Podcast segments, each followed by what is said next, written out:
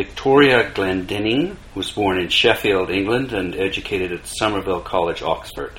Her acclaimed biographies include Elizabeth Bowen, Portrait of a Writer, published in 1977, Edith Sitwell, which won the James Tait Black Memorial Prize for biography, and the Duff Cooper Prize, Rebecca West, Vita Sackville West, Trollope, and most recently Leonard Woolf.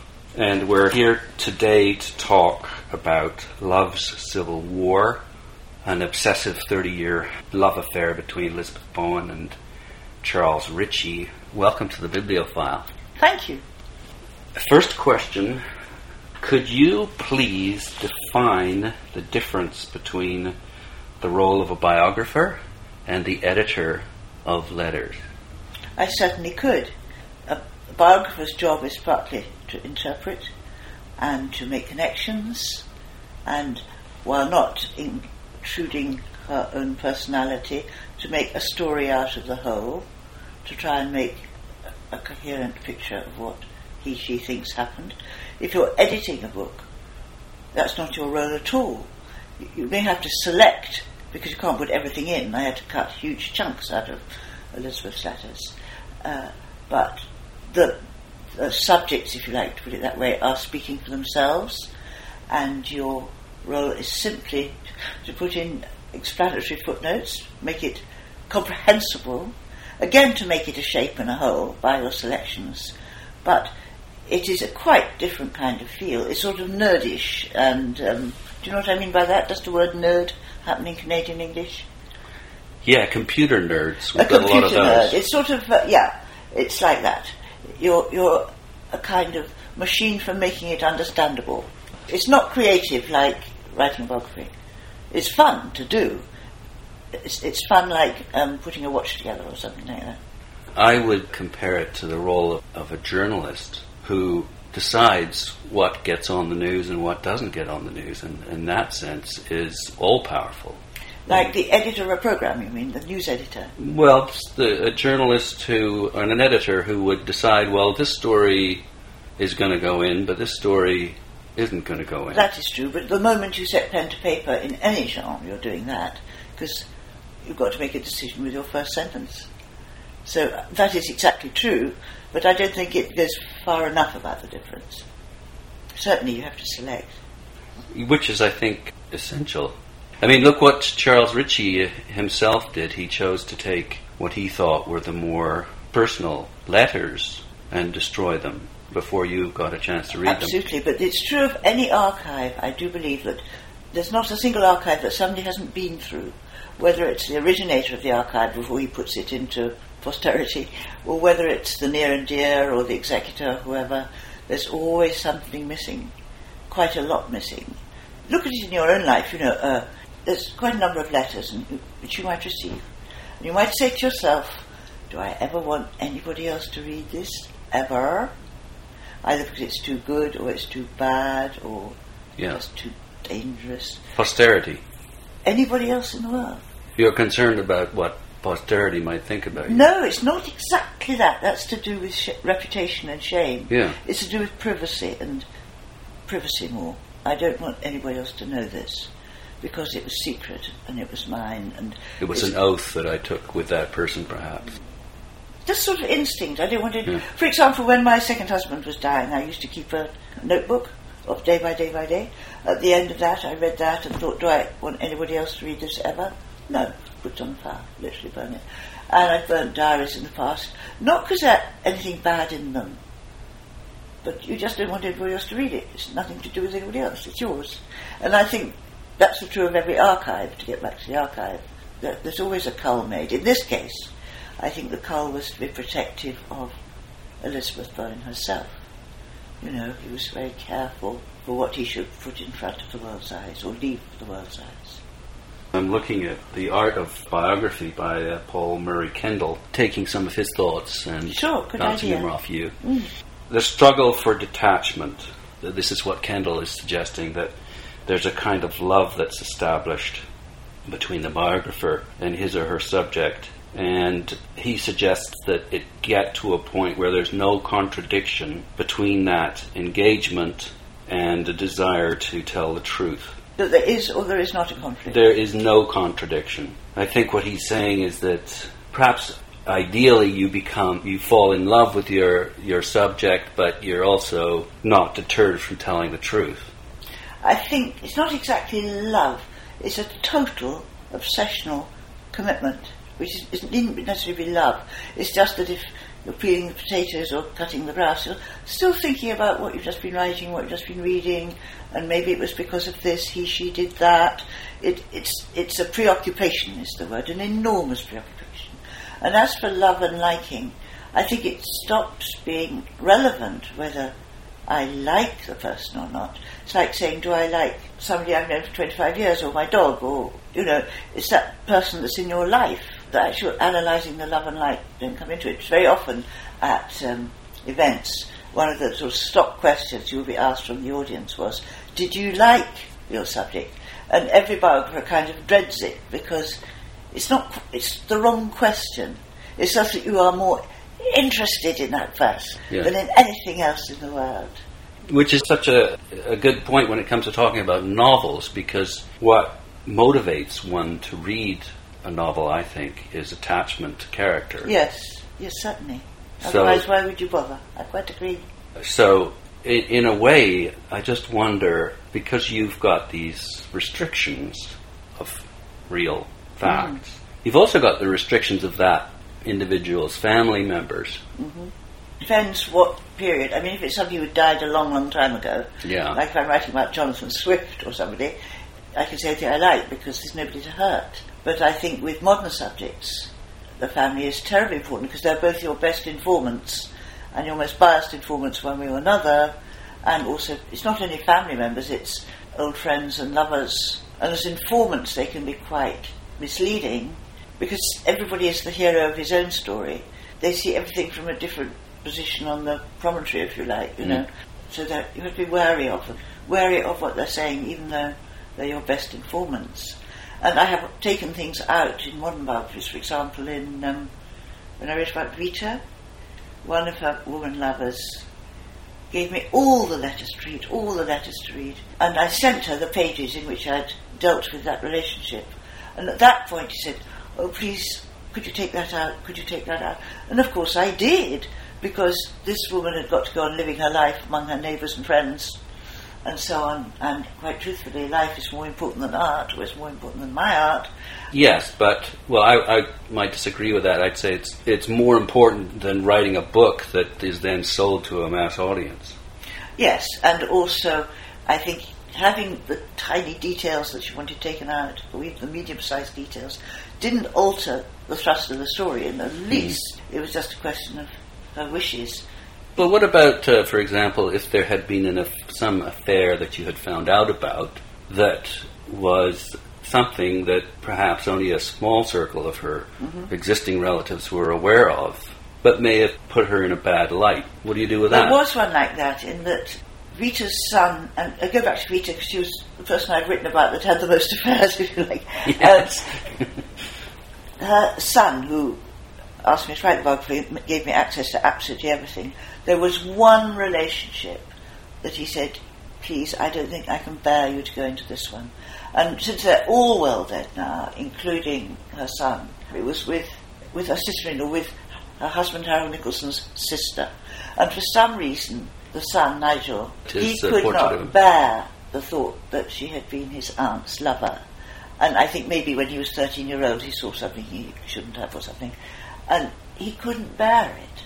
And so I didn't say in the book that they were lovers. But the fact that Aunt Gwen, for that's what we'll call her, lived at Sissinghurst for something like 15 years and Vita never went anywhere without her, somebody could draw their own conclusions, but yeah. you don't say it. I think you should respect things like that. I, yeah. I do believe you should. Yeah, I mean, there's a fine line too between being a sort of a sensationalist journalist and yes. uh, showing some respect for privacy. I think so. Just as an aside, my family owns the farm at Sissinghurst. Owns it now, still? Uh, I believe so. Oh, that's so exciting. John Beale, Dr. John Beale. Oh, yes. So they've lived there for oh, I've, years. I've seen the name often. I'm speaking with Victoria Glendinning, who is the editor of the letters and diaries of uh, Elizabeth Bowen and Charles Ritchie. The title of the book is Love's Civil War. One of the other things that Kendall talks about in his autobiography is habitat. That which a man loves, a house, a stream, a hat, can sometimes express him as clearly as what he says and does. So living in the place where he or she lived gives you a direct sensory experience. Could you talk a bit about that? I think place is enormously important. Funnily enough, Elizabeth Bowen said she thought places were more important to her than people, which is faintly shocking. But as I get older, I'm beginning to feel a bit that way myself.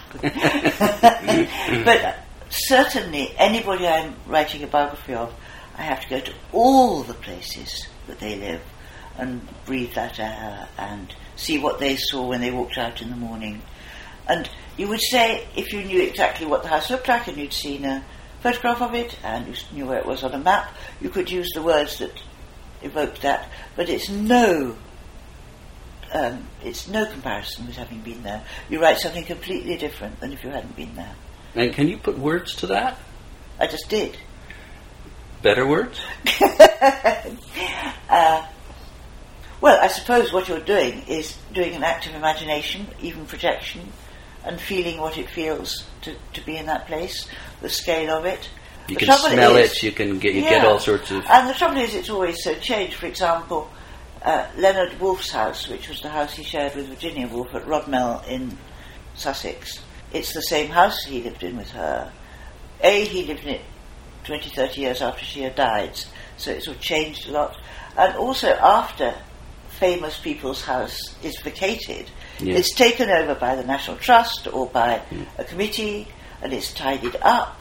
When Leonard was there, the front room, which should be the sitting room, was an apple store and a bookstore, Mm. and like an an indoor garden shed. And there were books all the way up the stairs, and probably it wasn't cleaned all that often, and there were sort of overgrown pot plants everywhere. And now you go, and it's incredibly neat and incredibly Mm. attractive. And so what you're seeing, you have to again, you can never get back there for two minutes. You have to sort of see it through the lens of what else you know. But even the trees he saw from the window, everything like that is important. It's interesting how uh, Kendall puts it. He he suggests that this helps to annihilate the opacity of death. I thought that was quite well put. Yes, yes, that's true. I have another book. As you know, Virginia Woolf wrote a little essay on the art of biography. Yes.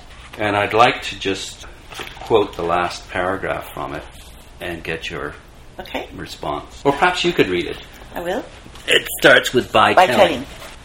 By telling us the true facts, by sifting the little from the big, and shaping the whole so that we perceive the outline, the biographer does more to stimulate the imagination than any poet or novelist, save the very greatest.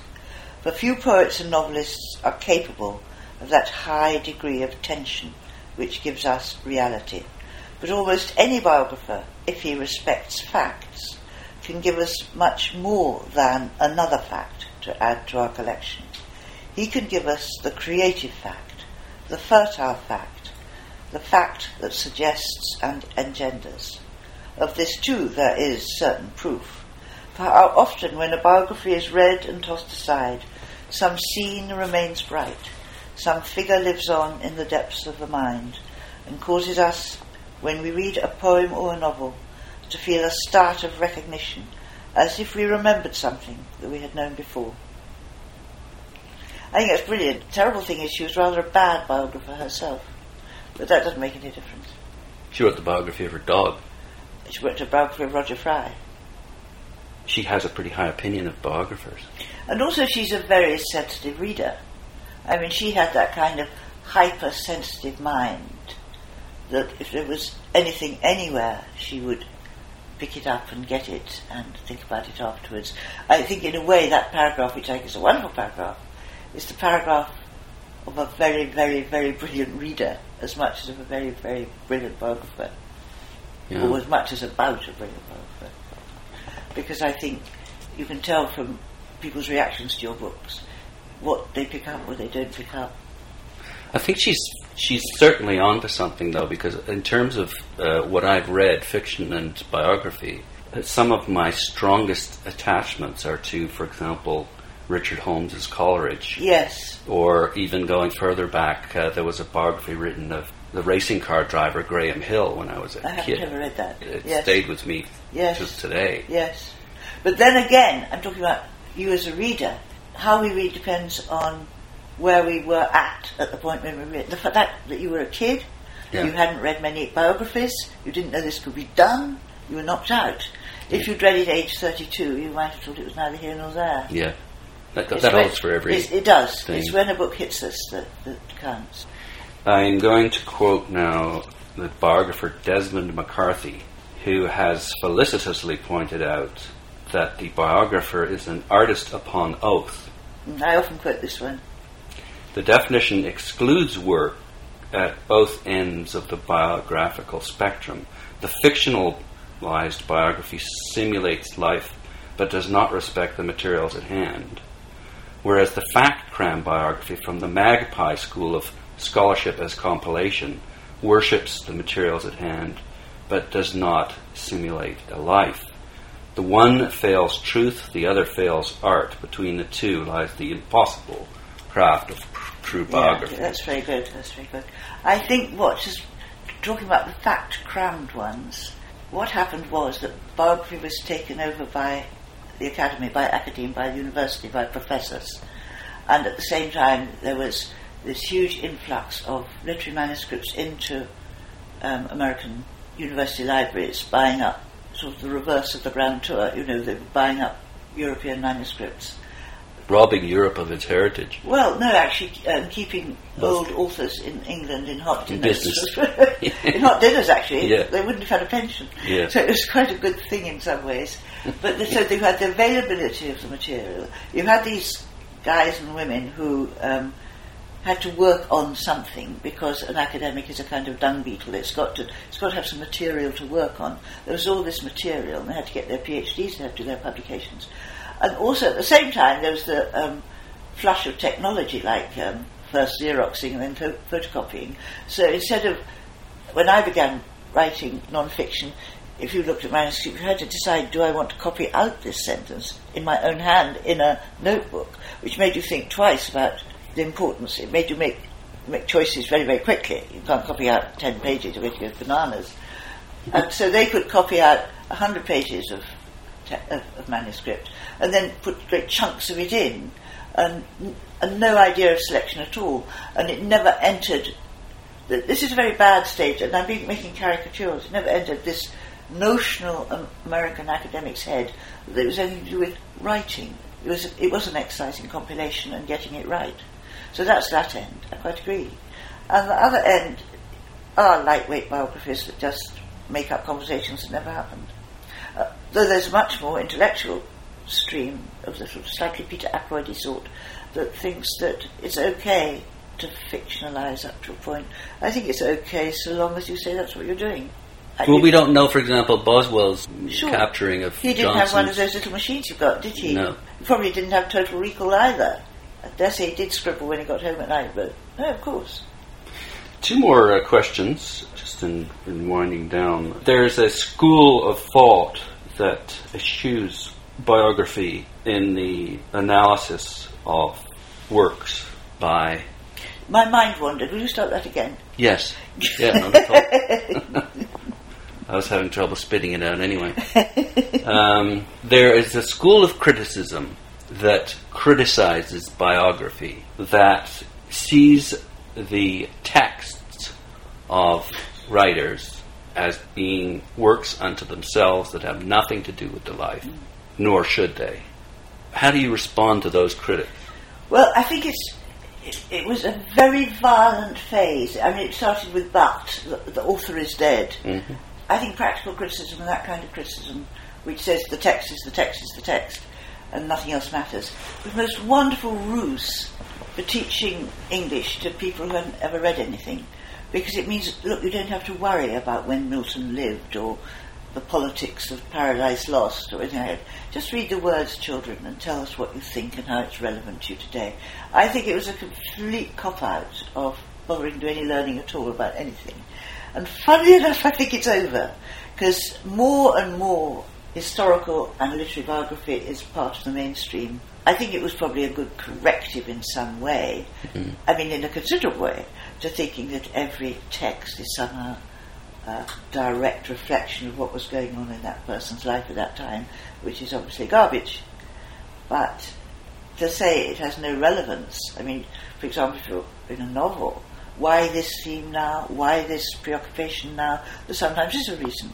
And of course, it doesn't make the novel any better or any worse for, for that, but it's quite interesting to know it. It might stop you going down false alleyways. Well, I think that's the problem is that, these critics, and uh, they do have a point, would claim that there's all sorts of, of connections that are made that are actually invalid, but they're conjecture. But I think a lot of the, the text is the text is the text people who have to write something. They're not allowed to write about context.